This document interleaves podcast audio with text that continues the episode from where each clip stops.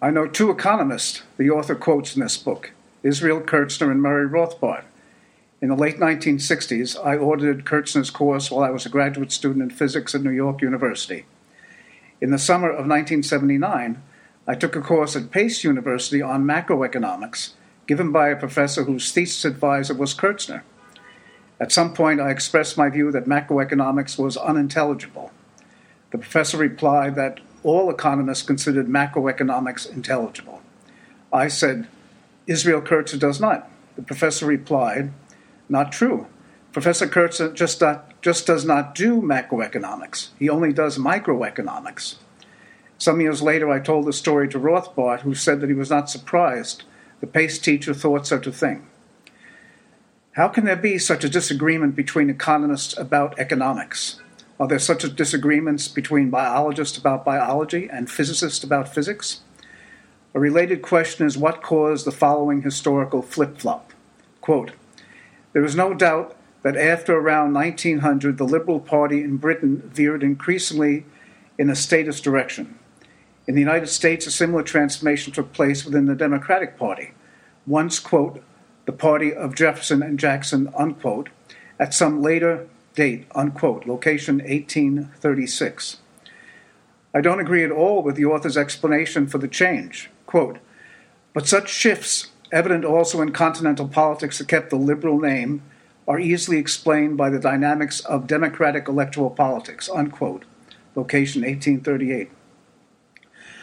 My theory is that liberalism is an erotic response to religion, Religion causes conflict between people, conflict produces anxiety, and inhibition is a defense mechanism for anxiety. Religion inhibits religious and non religious people from thinking rationally and, and, intelligently and behaving honestly. Lack of religious faith makes people prone to irrational beliefs such as the socialism of Karl Marx, the imperialism of Theodore Roosevelt, the racism of Adolf Hitler, and the capitalism of Herbert Spencer. Herbert Spencer thought it was good that poor people died at a greater rate than more productive people because, quote, survival of the fittest, unquote, improved the human race. The two political parties changed because being against government stopped satisfying their members' neurotic needs. Religion is related also to evolutionary biology because the question whether a human being is an embodied spirit or a biological organism. There was also the question of how single celled organisms evolved into whales in a period of only 100 million decades. While all biologists understand that Darwinism just explains adaptation, microevolution, and not common descent, macroevolution, many laymen are under the impression that Darwinism explains the complexity of a mammal. Notice in the following quote that the biologist, Darwin, understands this, but Steve Pinker Paul Bloom and Christine Kenneally do not.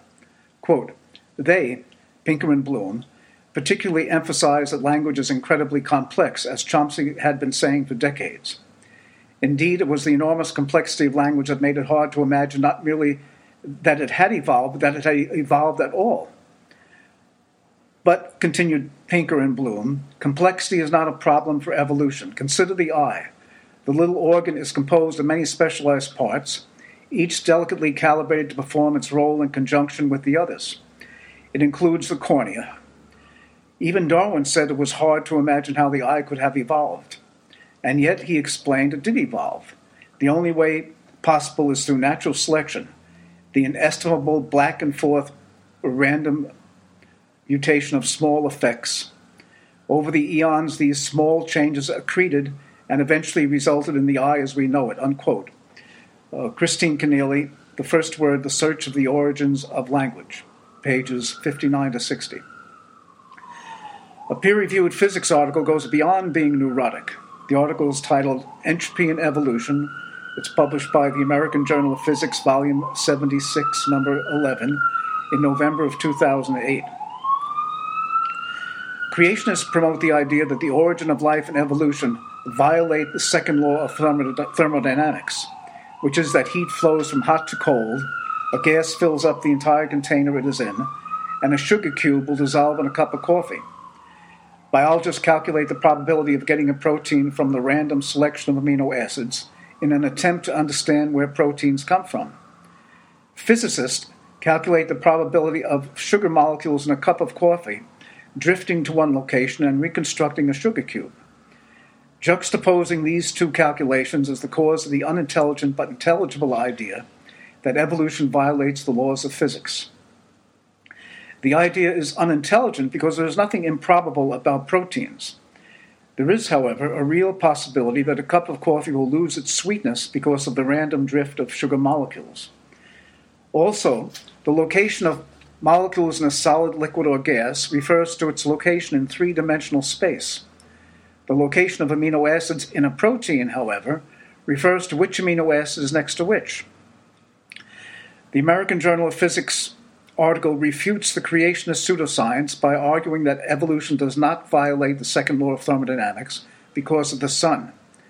This is literally unintelligible. But the article goes further into madness. There's, in fact, an equation that describes the second law of thermodynamics, and the paper includes an absurd calculation purporting to prove that the second law is not violated by evolution. As Chesterton once said, quote, People who don't believe in God don't believe in nothing. They believe in anything. Unquote.